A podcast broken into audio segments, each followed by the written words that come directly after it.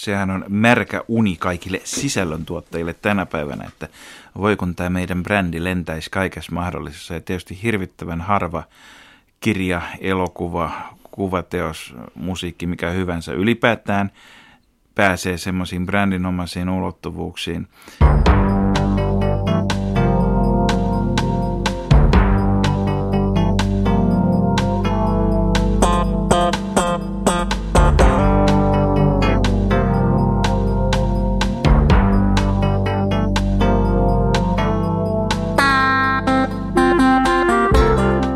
Kova laki, eli Law and Order, on Dick Wolfin luoma amerikkalainen rikossarja.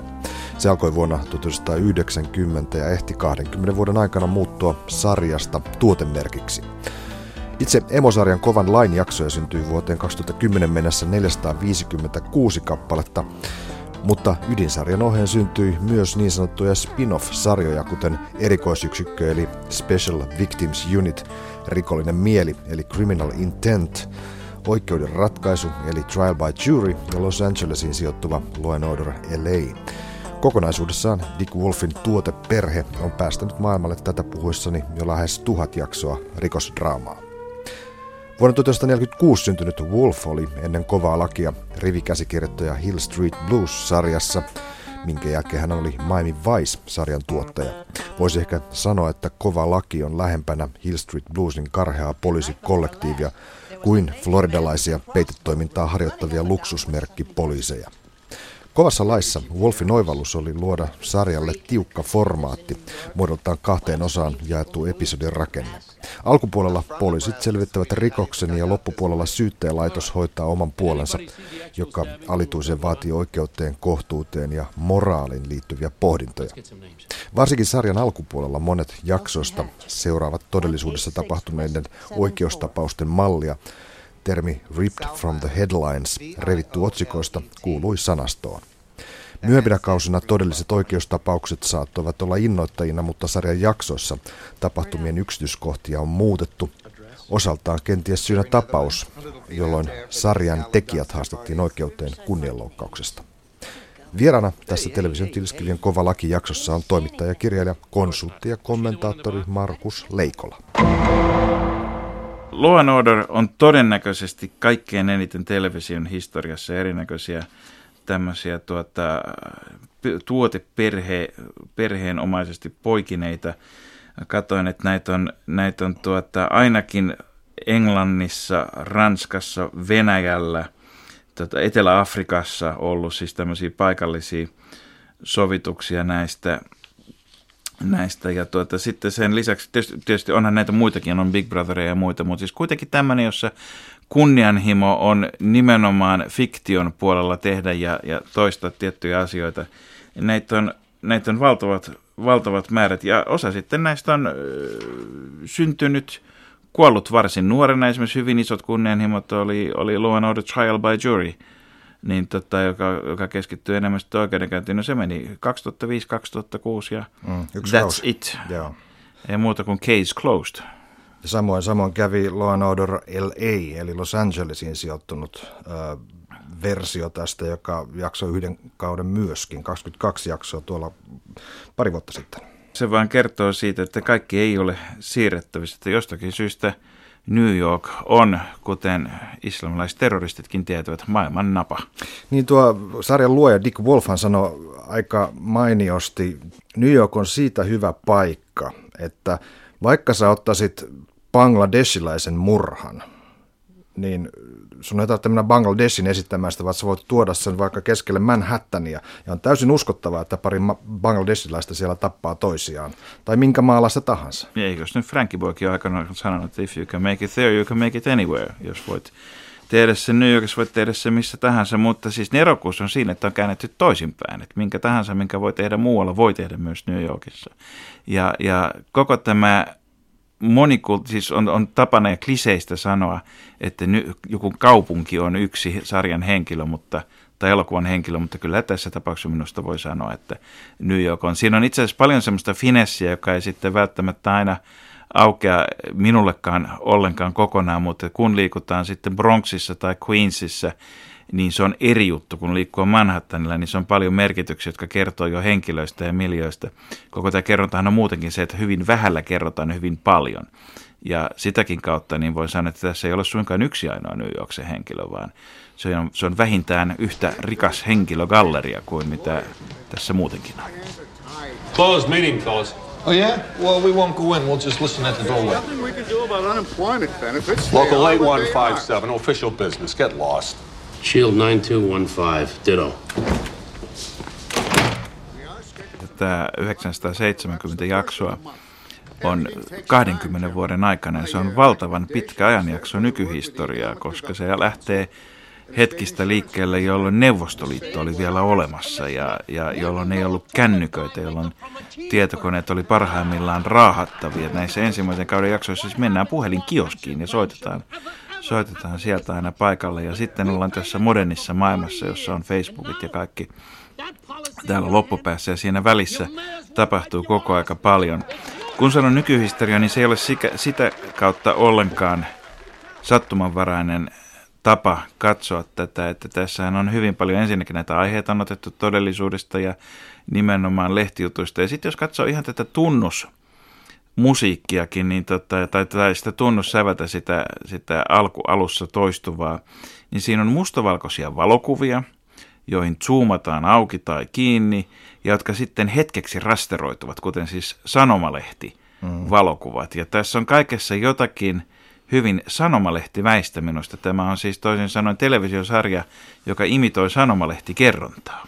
Eli se ei pikselöidy, vaan rasteroituu. Se ei pikselöidy missään vaiheessa ja se ei myöskään käytä televisiolle tyypillisiä keinoja. Siellä ei ole cliffhangereita, jotka meni sarjasta toiseen. Kaikki sulkeutuu aina ja, ja edes jopa siinä vaiheessa, kun siirrytään tässä kaksijakoisessa, joka nimestäkin kuuluu Law and Order, eli siis poliisilaitos ja sitten syyttäjä ja tuomioistuin käsittely, niin siinäkään vaiheessa ei ole mitään semmoista, että jäisimme henkeä pidätellen odottamaan, että kuinka juuri tässä kohtaa käy. Television käyttämättä, edes elokuvankin käyttämät dramaattiset kuvakulmat, muu, mikään muu tämmöinen keinorepertuari ei ole. Tämä on tavallaan hyvin lakonista, tämä, tämä luottaa hyvin paljon dialogiin, tämä luottaa hyvin paljon juonen kuljettamiseen. Ja tietysti erinomaisiin näyttelijöihin, koska ilman erinomaisia näyttelijöitä on niin viime kädessä saman tekevää, kuinka hyvä käsikirjoitus siellä olisi takana. We trusted the politicians, the managers, and those clowns on 52nd Street with their expensive suits that we paid for with our dues.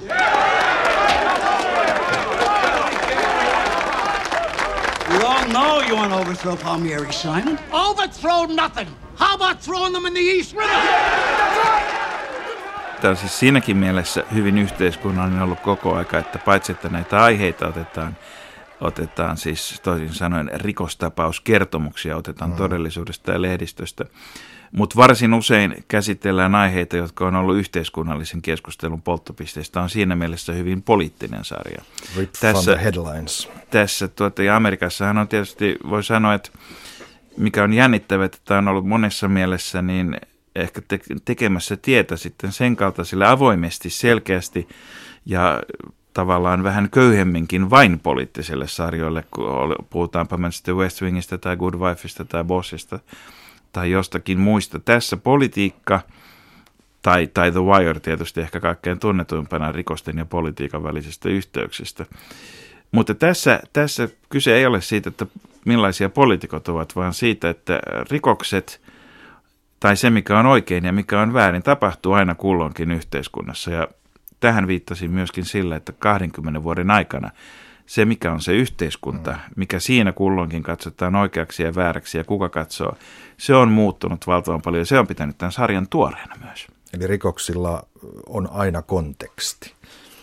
Niin siis, vaikka en itse ole juristi, niin olen kuitenkin hyvin vakuuttunut siitä, että lakihan ei loppujen lopuksi kerro kuin pienen osan siitä, mikä on oikein ja mikä on väärin. Ja se, että mikä on se lainosa, mitä muuta pohdintaa liittyy, niin siitä on hyvin paljon kyse nimenomaan tässä jälkimmäisessä puolessa aina, jossa siis mennään sitten sinne tuomioistuimeen, jossa näytetään minkä näköisellä argumentaatiolla syyttäjät toimivat.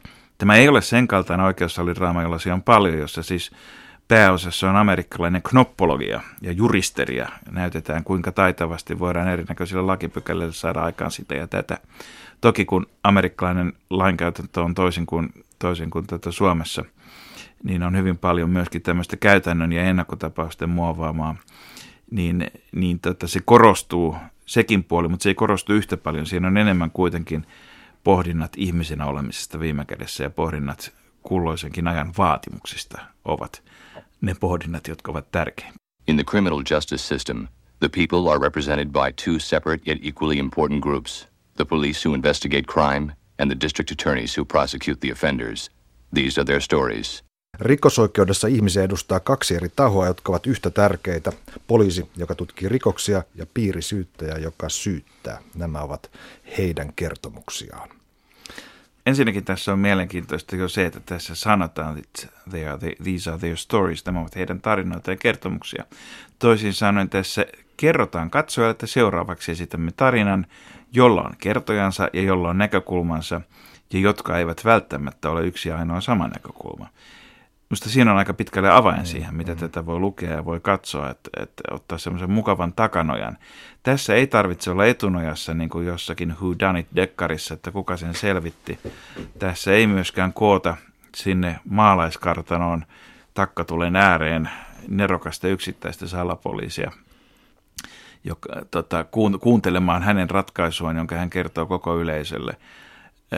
Ratkaisu tyypillisesti rakentuu vaiheittain ja paloittain, mutta aina silloin on tyypillistä se, että alussa on täydellinen mysteeri. On se, että miten ihmeessä, mistä on kyse, mistä lähtee liikkeelle. Sitten lähdetään ensimmäisestä asiasta ja palasesta liikkeelle. Se polku voi olla umpikuja, voi olla, että pitää palata takaisin.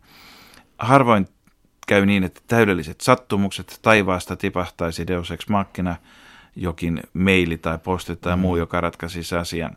Aika usein se on sattumanvarasta ja joskus käy niin, että nämä rikokset eivät selviä.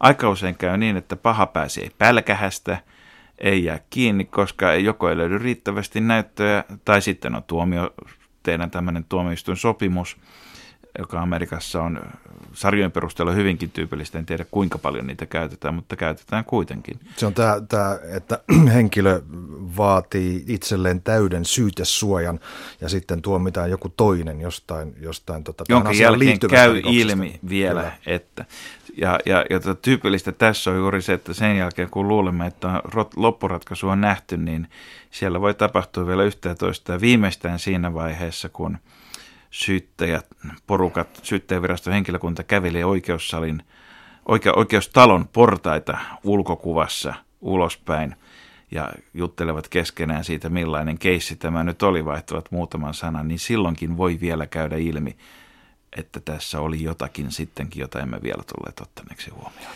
Ja siinä itse asiassa ei ole sellainen varsinainen voittajafiilis, vaan siinä on semmoinen fiilis, että näissä olosuhteissa, tässä tilanteessa me saatoimme saada tämän tilanteen, ikään kuin semmoinen tyyneys sen asian edessä. Niin, se on, se on vähän semmoinen niin kuin suomalainen urheilijahaastattelu, että menin sinne ja tein parhaan ja Aivan. katsottiin, mihin se riitti.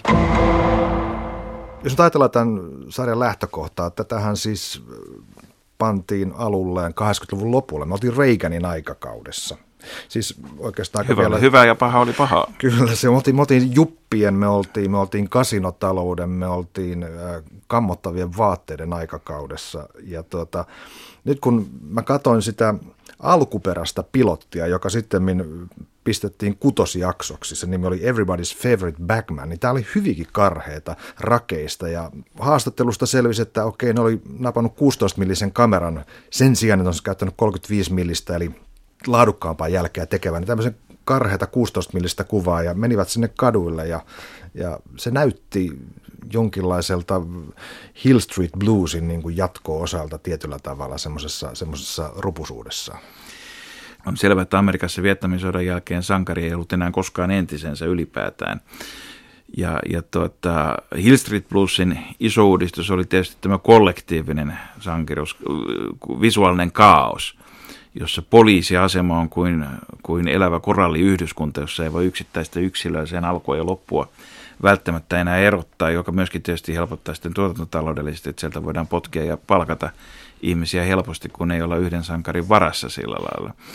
Mutta samaan aikaan tässä sitten otettiin sitä kautta kuitenkin askel myös toiseen suuntaan, tekisi mieli sanoa taaksepäin, että tässä on kuitenkin hyvin selkeästi, täällä ei ole siis loputonta määrää päähenkilöitä tai poliiseja. Pääosassa on yleensä etsivä kaksikko. Sitten tässä on yksi ainoa tarina, mm-hmm. joka kerrotaan yhdessä jaksossa toisin sanoen. Toisin sanoen fokus on valittu. Ja sitten sen fokuksen puitteissa, kun katsoja saadaan pitteen, niin sitä voidaan heilutella kyllä aika moneenkin eri suuntaan matkan varrella. Ja, ja tota, sitten tämä poliisikaksikko vaihtuu siis, siis puolivälissä sinne syyttäjäviraston henkilökuntaan, joka toimii vähän toisen näköisellä dynamiikalla. Nämä poliisit saattaa myös tulla myöhemmin vielä tai olla paikalla tai jotenkin läsnä, lisätutkimuksia, mutta ei välttämättä. Ja, ja tämä on tietysti ollut ihan, tämähän on voi sanoa, että oikeastaan, oikeastaan niin kuin tota, koko länsimaisen Aristoteleen nimiä kantavan niin kuin dramaturgisen päävirran vastainen ajatus, että meillä on alkupuoli, jossa on yhdet päähenkilöt ja sitten loppupuoli, jossa on toiset. Ja mikä jatkaa siitä ylitse? Vain tarina itse. I'm getting behind here, Counselor. May I ask why Mr. Valanis refuses to enter a plea? He wants to represent himself. I hate pro se cases. Did he bring his own soapbox, or does he expect a court to provide one? The people aren't thrilled either, Judge. By the time he learns the rules of procedure, we'll all have gray hair. Eikö kummallista, että, että vaikka nyt, kun me on tätä katsottu parhaat meistä 20 vuotta, niin tota, tämä näyttää aivan itsestään selvältä ja loogiselta, mutta rakentena kuitenkin harvinainen, koska sotii tavallaan semmoista aristotelista rakennetta vastaan. Niin ja imitoi monessa mielessä tietysti tosielämää, jossa jos nyt ajatellaan vaikka jotakin niin tylsää asiaa kuin lainvalmistelua, niin eihän siellä yksi ministeri johda sitä alusta loppuun siten, että se käy välillä virkamiesillä. virkamiesten kanssa keskustelua, taistelee etujärjestöjä vastaan ja sen mm. jälkeen hoitaa eduskunnassa homman loppuun. Ja, ja, ja samoin niin tota, yrityksissä toimitusjohtajat vaihtuu tota, ja muuta, että että et tarvitaanko niin kuin, tai, tai mistä elementeistä muodostuu jatkuvuus ja mitä saavutetaan sillä, että tätä jatkuvuutta rikotaan, niin, niin siitä kovallakin on hieno näyte, että asioita voidaan tehdä myös toisin. Itse asiassa tässähän äh, lähdetään pois siitä elokuvilla ja TV-sarjoille tyypillisestä äh, elämän yksinkertaistamisesta, jossa, jossa sankari hoitaa kaiken – vaikka siis me tiedetään hyvinkin paljon tosielämän tapauksia, jossa on dramatisoitu elokuvassa sitten jälkeenpäin tämä asia niin, että yksi henkilö kantaa vastuun kaikesta, vaikka me tiedetään, että ryhmätyöhän on ihmisen sivistyksen ja elämän edellytys.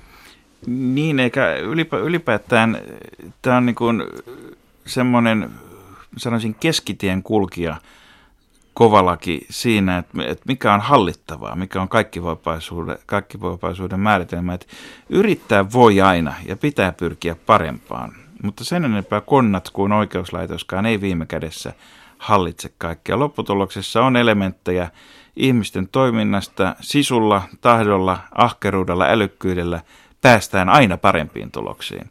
Mutta sitten on aina tekemistä sattumuksilla, taustalle, jolle ihmiset eivät voi mitään omalle historialleen tai mm. muulle. Niilläkin on oma roolinsa. Ja, ja elämä on kudelma näitä kaikkia erinäköisiä tekijöitä, joissa ei välttämättä voi enää erottaa, mitkä ovat päävirtoja, mitkä väliin tulevia tekijöitä. Ja ehkä tämä on se hienous, että, että näillä niin kuin erinäköisillä motivaatioilla tai syillä, miksi asioita tapahtuu, on keskenään tasavertainen asema. Paul connected one of the staff lawyers in Cousin's office with one of the bank officers, all right.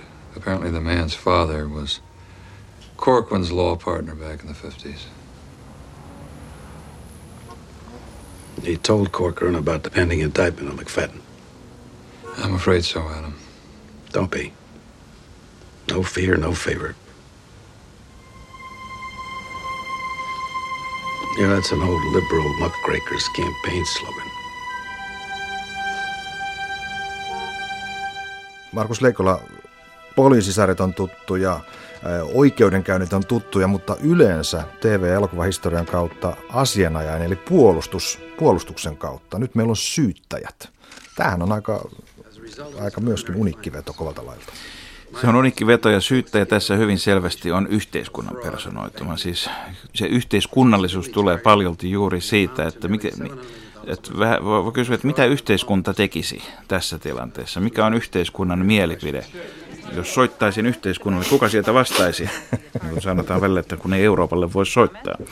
Yhteiskunnalle voi soittaa kovassa laissa ja soitetaankin, ja yhteiskunta soittaa kyllä takaisin ja soittaa suutaan tarvittaessa. Ja sitten samaan aikaan on hyvin inhimillisiä, erehtyväisiä, Neillä on tyypillisesti ehkä vähemmän kuin myöhemmissä sarjoissa, mutta siellä on kuitenkin myöskin tätä, että mikä Amerikassa on tyypillistä, että syyttäjälaitos on poliittinen laitos, syyttäjien jatkokaudet, karriääri muu on kiinni poliitikkojen ja yhteiskunnan, siis sen toisen isomman virallisemman yhteiskunnan miellyttämisestä samaan aikaan, kun siellä pitää tietysti toimia kunkin oman omatuntonsa mukaisesti myöskin.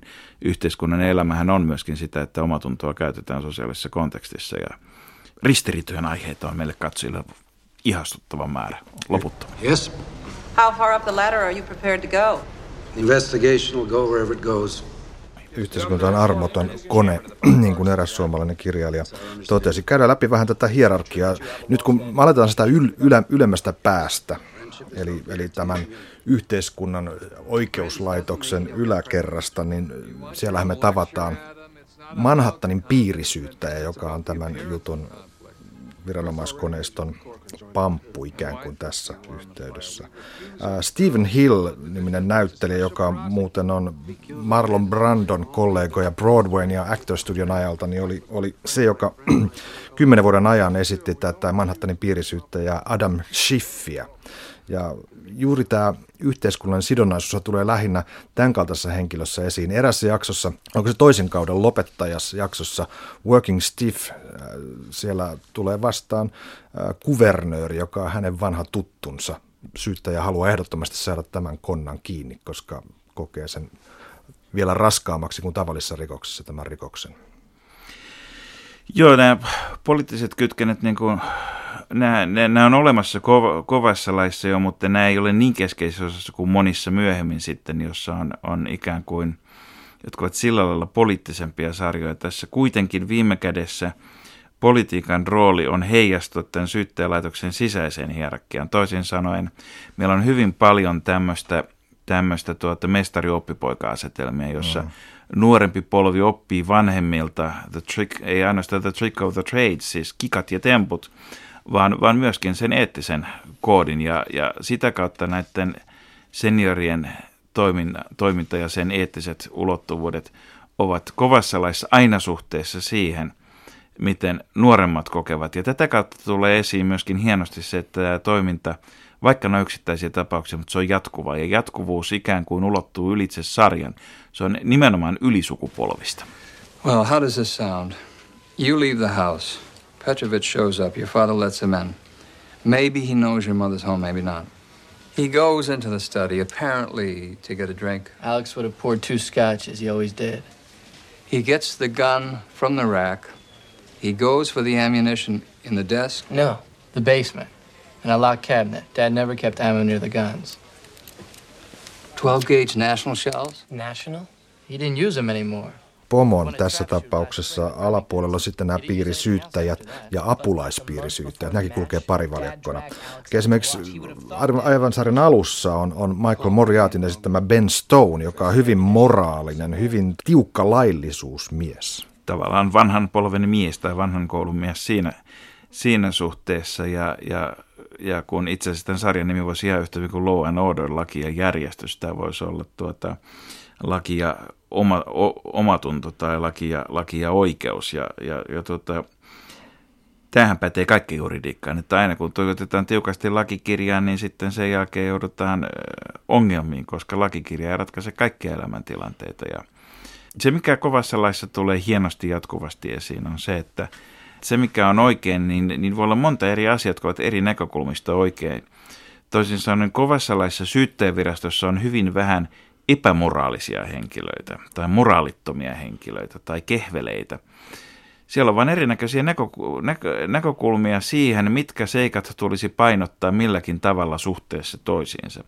Ja tällaistähän se on oikeassa elämässä usein. Ei, ei, ei suurin osa meistä, sanon nyt meistä, mutta kuitenkin ei ole välttämättä mitenkään niin kuin kelmejä luonnoltaan, mutta meillä on erilaisia tilanteita, joissa joutuu painottamaan eri seikkoja suhteessa toisiinsa. Ja olla siinä – johdonmukainen tai oikeudenmukainen yhden ihmisen tasolla on vielä helpponakin verrattuna siihen, että sitä pitäisi puolustaa julkisesti ja tehdä siitä yhteiskunnallisen pakkovallan käyttöä. Nämä henkilöt hän päättävät siis ja vaikuttavat ihmisten elämään ja kuolemaan, kuoleman rangaistuksiin ja myöskin pitkiin vankeustoimioihin ja muihin tähän. Ja koko tämä päätöksenteon raskauden ja vakavuuden, siis seuraustensa puolesta, osuus on kovassa laissa hyvin paljon esillä. Kovassa laissa käsitellään hyvin vähän esimerkiksi koston problematiikkaa tai muuta mm. tämmöistä.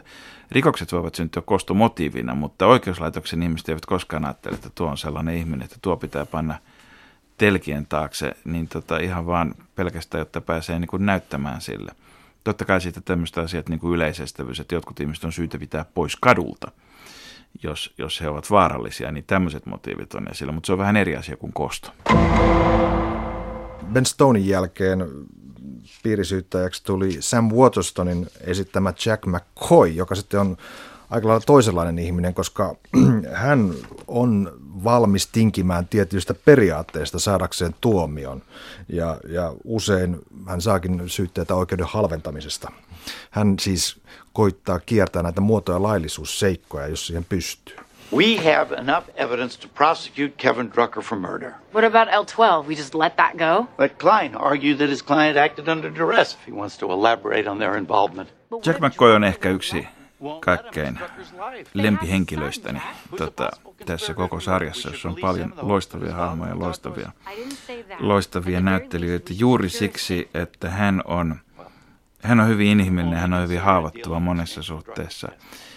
Hän, hän saattaa olla itsepäinen vain siksi, että se on osa hänen luonnettaan. Ja tämmöistä hän tämmöisessä tota, draamassa käytetään aika vähän. Yleensä itsepäisyys lähtee liikkeelle siitä, että sillä on jokin, kuitenkin jokin rationaalinenkin mm. syy, miksi että, mutta McCoy on itsepäinen siksi, että koska hän on niinku semmoinen faan, itse, itsepäinen, itsepäinen henkilö, mutta hän tunnistaa nämä omat puutteensa ja heikkoutensa. Hän on, hän on valmis myöntämään virheitä, hän tietää ja tajuaa syvästi, mitä hänen virheistään sitten myöskin seuraa, mutta hän on ehdottomasti henkilö, jonka pitää päästä tekemään niitä virheitä myös, ja siitä me katsojat pidämme toki apulaispiirisyyttäjänä siellä on, on tuota Ben Stonein ap, apulaispiirisyyttäjänä on, on uh, Paul Robinette, jota esittää Richard Brooks, ja sitten taas Waterstonein loppukaudella sinne tulee Connie Rubirosa, Alana de la Garsan esittämä naispiirisyyttäjä. From what I remember, reading the jury deadlocked three times, right? Could mean someone was holding out. It doesn't take tampering to get the wrong verdict out of a jury. Well, let's say it turns out to be true. What's our recourse? Lang's protected by double jeopardy on the murder. Even an acquittal based on fraud wouldn't get past an appeal. Conny Rubirosa on nyt hyvä esimerkki näistä aikojen, muut, aikojen muuttumisesta. Että hänhän on nuori, kaunis ja, ja, ja tuota, pohdiskelut käy sitten hyvin toisen tyyppisesti. Hän edustaa selvästi sitten tätä uutta sukupolvea ja jälleen kerran tämä ylisukupolvisuus tulee vastaan, että siinä missä McCoy on aikoinaan käynyt tämmöistä lakikirjaan tuijottavaa legalismia, jolla on hienot perinteet, mutta joka ei yksin riitä.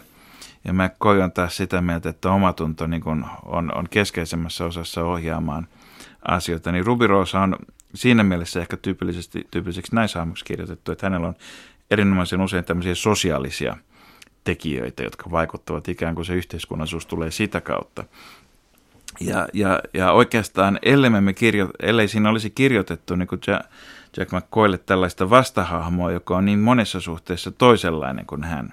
Siis toinen on vielä tämmöistä, tuota, McCoy muistaakseni ei ole Irlannista, mutta voisi olla irlantilaista sukujuurta. Ruby Rosa taas on sitten, sitten tuota, latino sukujuurta, niin, niin tuota, he tulee eri maailmoista eri aikakausista ja nämä törmäykset johtaa siihen, että niiden kautta saadaan esitettyä tavaton määrä nimenomaan tämmöiseen niin kuin sosiaaliseen oikeudenmukaisuuteen, jossa taas sitten omalta osaltaan kyllä näkyy myöskin, että alkaa, alkaa ikään kuin, kun hän tuli 2006 sinne, niin siinä alkaa jo Obaman kausi tulla ja tämmöiset isommat mm. taas sosiaalisen oikeudenmukaisuuden kysymykset ikään kuin, ikään kuin aika on jättänyt sitten Bushien aikakaudesta jo myöskin samaan aikaan siellä taustalla tota, se alkaa, se alkaa jäädä, jäädä taustalle ja sitä, sitäkin kautta nämä, nämä tuota, tämä elää aina hyvin tarkasti kussakin ajassa. Nythän me eletään niin kuin sitä aikaa, että Yhdysvaltain presidentiksi ei voida enää valita minkään enemmistö edustaa, vaan pitää kerätä erinäköinen joukko vähemmistöjä. Ja Koni Rubirosa on henkilö, jossa kiteytyy juuri tämä puoli. No sitten on poliisipuoli. Poliisiesimies tulee ensimmäisenä ja tässä on itse asiassa tota, myös naishenkilö, joka leimaa jotenkin tätä roolia, koska sarjan pitkäaikaisin näyttelijä, eli S. Epatha Merkerson, esitti siellä luutnantti Anit van Burenia peräti 17 vuoden ajan. Anita van Buren ja tota, riittää, että sanoo S. Epatha, koska, mm. koska tota, maailmassa ei ole toista S. Epathaa ainakaan meille kovan lain fäneille. Niin, tota... He's paying five grand a month to Westside Select Realty. Five grand? Sounds like a pricey little sugar shack. Hän, hän on juuri tämmöinen murrosaikojen nainen. Hän on alkupuolella, hän on enemmän tämmöinen hyvä jätkä lunastanut ehdottomasti kovalla tiukalla toiminnalla. Loppupuolella hänellä on syöpä. Hän on yksi harvoja henkilöitä, joiden yksityiselämä on näinkin paljon, paljon esillä. Siellä on muutama ex-vaimo ja on, on juopottelua ja on, on tyttäriä ja on, on yksinhuoltaja-ongelmia ja muita tämmöisiä kyllä esiintyy, mutta ne on aina jotenkin vähäpätöisemmässä osassa. Mutta mut, äh, tekisi mieli sanoa, että Anita Van Burenille jätetään tässä sarjassa pitkät jäähyväiset ilmaisu harkittu.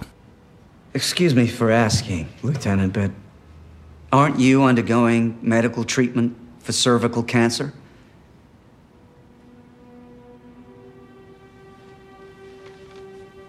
Uh, this is a private matter, Your Honor. Well, it goes to the witness's state of mind.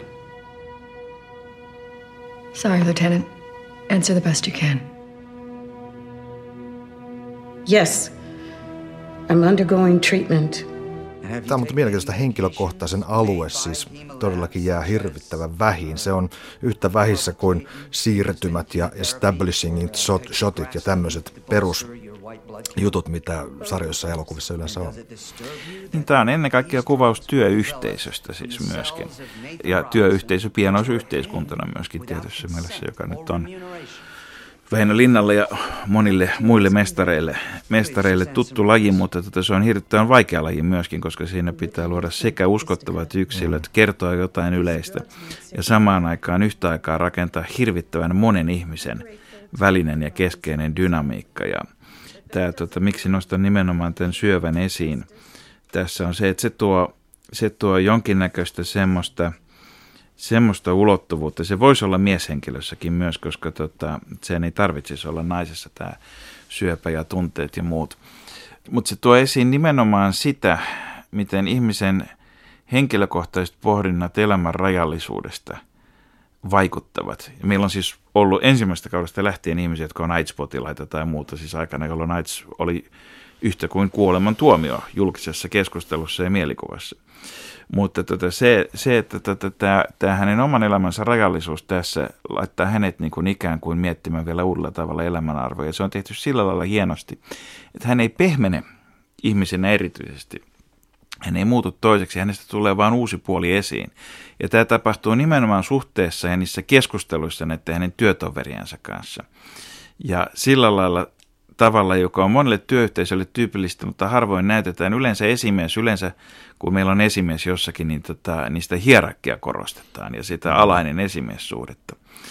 Mutta tosiasiassa monissa työyhteisöissä, jos on hyvä henki, niin tota esimies hän on yhtä aikaa vähän niin kuin työkaveri ja sitten tarvittaessa sen auktoriteetin käyttäjä. Mutta nämä roolit saattaa vaihdella hyvin paljon ja nimenomaan tämän henkilökohtaisen kautta tulee esiin myöskin tämä, tämä toveruus tässä yhteisössä – eikä ole mitään toimivaa menestyksellistä fiktio, fiktiivistä tai tosielämänkään työyhteisön kuvausta, jossa toveruus ei olisi jonkinnäköisessä tärkeässä osassa. Näin tässäkin. No lopuksi Markus Leikola, täällä on itse jalkatyön tekijät, eli, eli, tai sanotaanko toiminnan tuottajat, eli nämä poliisit tai etsivät. Voisi sanoa suomalaisestaan niin kuin, että vanhempi konstaapeli ja nuorempi konstaapeli, koska niinhän tässä yleensä on. Ja Esimerkkinä vaikka Jerry Obachin esittämä Lenny Briscoe vanhempana konstaapelina tai George Janja ja Paul Sorvino, jotka on kaikki tällaisia tanakoita, maanläheisiä tai karheita perusmiehiä. Ja sitten on nämä nuoremmat konstaapelit, on Jessel Martin, joka esittää Ed Green ja siellä on Chris North, sinkkuelämästä ja Good Wifeista tuttu mies silloin nuorempana. Myös Michael Imperioli, joka oli Sopranosissa, niin vilahtaa vuoden ajan tällaisessa roolissa. Mikä tämä dynamiikka tässä, onko se paha hyvä poliisi vai onko se vain nuoria, kokeneempi ja nuorempi poliisi? Kyllä se on pääasiassa kokeneempi ja nuorempi ja siinä on kanssa tätä mestari-oppipoika siis, joka, joka täytyy muistaa, että se ei todellakaan ole pelkkää temppujen siirtämistä, vaan se on yhtä lailla sen ajattelutavan ja etiikan ja mitä asioita pitää ottaa huomioon. Ö, olisi paljon vaikeampi kirjoittaa jollakin toisenlaiselle parille keskusteluja, jossa koko aika tuota esiin yhtä, yhtä helposti, yhtä sujuvasti ja yhtä luonnikkaasti sitä, että mitä kaikkea tässä pitäisi nyt viime kädessä ottaa huomioon. Ja kun me puhutaan poliisitoiminnasta, niin se ei niinkään ole näitä rikollisia aikeita tai muita vastaavia, vaan se on yksinkertaisesti keneltä mennä kysymään, minkä näköisiin yksityiskohtiin kiinnittää huomiota. Olisiko syytä mennä rikospaikalle vielä takaisin katsomaan, löytyykö sieltä jotakin joka liittyy siihen, että nämä vanhemmat ihmiset elämän kokemuksellaan, heillä on kykyä empaattisesti asettua sen uhrin tai potentiaalisen rikoksentekijän asemaan, joka saa heidät miettimään, että mitkä asiat olisi sellaista, mitä pitäisi saada, mistä pitäisi saada enemmän ja tarkemmin tietoa. Kovalaki, vaikka maailma on muuttunut, siinä ei ole yhtään semmoista tietokonenörttiä, joka jostakin tietokannoista hakemalla tai googlaamalla löytäisi asioita. Se tehdään, se tehdään jalkatyöllä siksi, koska, koska siinä on tämmöinen hyvin vanhanaikainen hyve nimeltä omin silmin näkeminen. Ja sen omin silmin näkeminen koskee niin rikospaikkoja, todistusaineistoja – kuin ihmisten haastattelemistakin. Katsojana meillä on tietysti aitiopaikka päästä yhdellä silmäparilla paikalle katsomaan, mitä vanhempi konstaapeli näkee omilla silmillään ja opastaa siinä samalla nuorempaa tietysti tutkimuksessa täytyy käyttää tällaisia erikoistuneempia hahmoja, kuten psykologeja ja patologeja. Nämähän näiden osuushan on itse asiassa lisääntynyt, varsinkin tämä patologien tai sellaisten molekyylitasolla toimivien analyytikkojen osuus, bioanalyytikkojen. Niin, kyllä, kyllä mä melkein uskaltaisin sanoa, että, tota, että, että kovan lain säännöllisesti toistuvat vierailut ruumishuoneelle ovat omalla laillaan myöskin olleet esimerkiksi inspiroimassa CSItä ja monia muita sarjoja, joissa voi sanoa, että mennään jo poliisitoiminnasta tieteeseen ja tieteestä sitten skifipuolellekin aika, aika usein. Mutta nämä on usein, usein nämä, nämä tota, psykologit ja patologit, nämä on, nämä on ikään kuin sellaisia henkilöitä, että näiden henkilöhahmot ovat aika ohuita. Mutta he toimivat sen kaltaisissa tehtävissä, joissa tietty luonne on hyvin tärkeää. Psykologia on pehmeä usein ja patologilla on sitten ronski huumori, kun hän on niiden stiffien kylmien ruumiiden kanssa siellä, siellä tekemisissä. Mutta juuri näissä keskusteluissa, näissä ei välttämättä ole nämä syvälliset äh, moraalifilosofiset pohdinnat mukana. Sitä kautta nämä tuo, nämä tuo ilmaa, nämä tuo, nämä tuo tuota, rytmistä vaihtelua tähän, mutta kun ne toistuu kerta toisensa jälkeen, ne on kuitenkin välttämättömiä. Ne on vähän niin kuin, se on vähän niin kuin tutkivat poliisit olisi Odysseuksen retkillä. Pitää käydä siellä Kykloopin ja sen kirkenkin luona, jotta voisi päästä kotiin. Ei riitä, että menee Skyllästä ja Karybdiksestä läpi. Se ei vaan tuo riittävästi ikään kuin etappeja sille retkelle, jotta pussissa olisi lopulta sitten kaikki ne eväät, kun tullaan sinne satamaan, jotka siinä kuuluu olla. Tuohon viitata, niin aika vähän seireeniä laulua saavat etsivät kuitenkaan kuulla. Ja nämä on niin kovaksi keitettyjä miehiä, että nämä ei, näitä ei, ei hirveästi siitä perusta, mutta kyllähän siellä erinäköistä flirttiä ja muuta semmoista yritystä, yritystä on, mutta tämä liittyy tähän sanomalehtimäisyyteen, joka mun mielestä on tämä pohjimmainen analogia kovassa laissa, että siellä, siellä tuota, sarjakuvasivu on sitten siellä lopussa erikseen, jos on, mutta uutissivuilla ei mitään nonsenssia ja pötyä, pötyä ole, mutta se mikä siellä on, pitää toki olla kiinnostavasti tehty, johdonmukaisesti tehty, selkeästi annosteltu ja siitä huolimatta koskaan ei tiedä, mitä seuraavana päivänä tulee.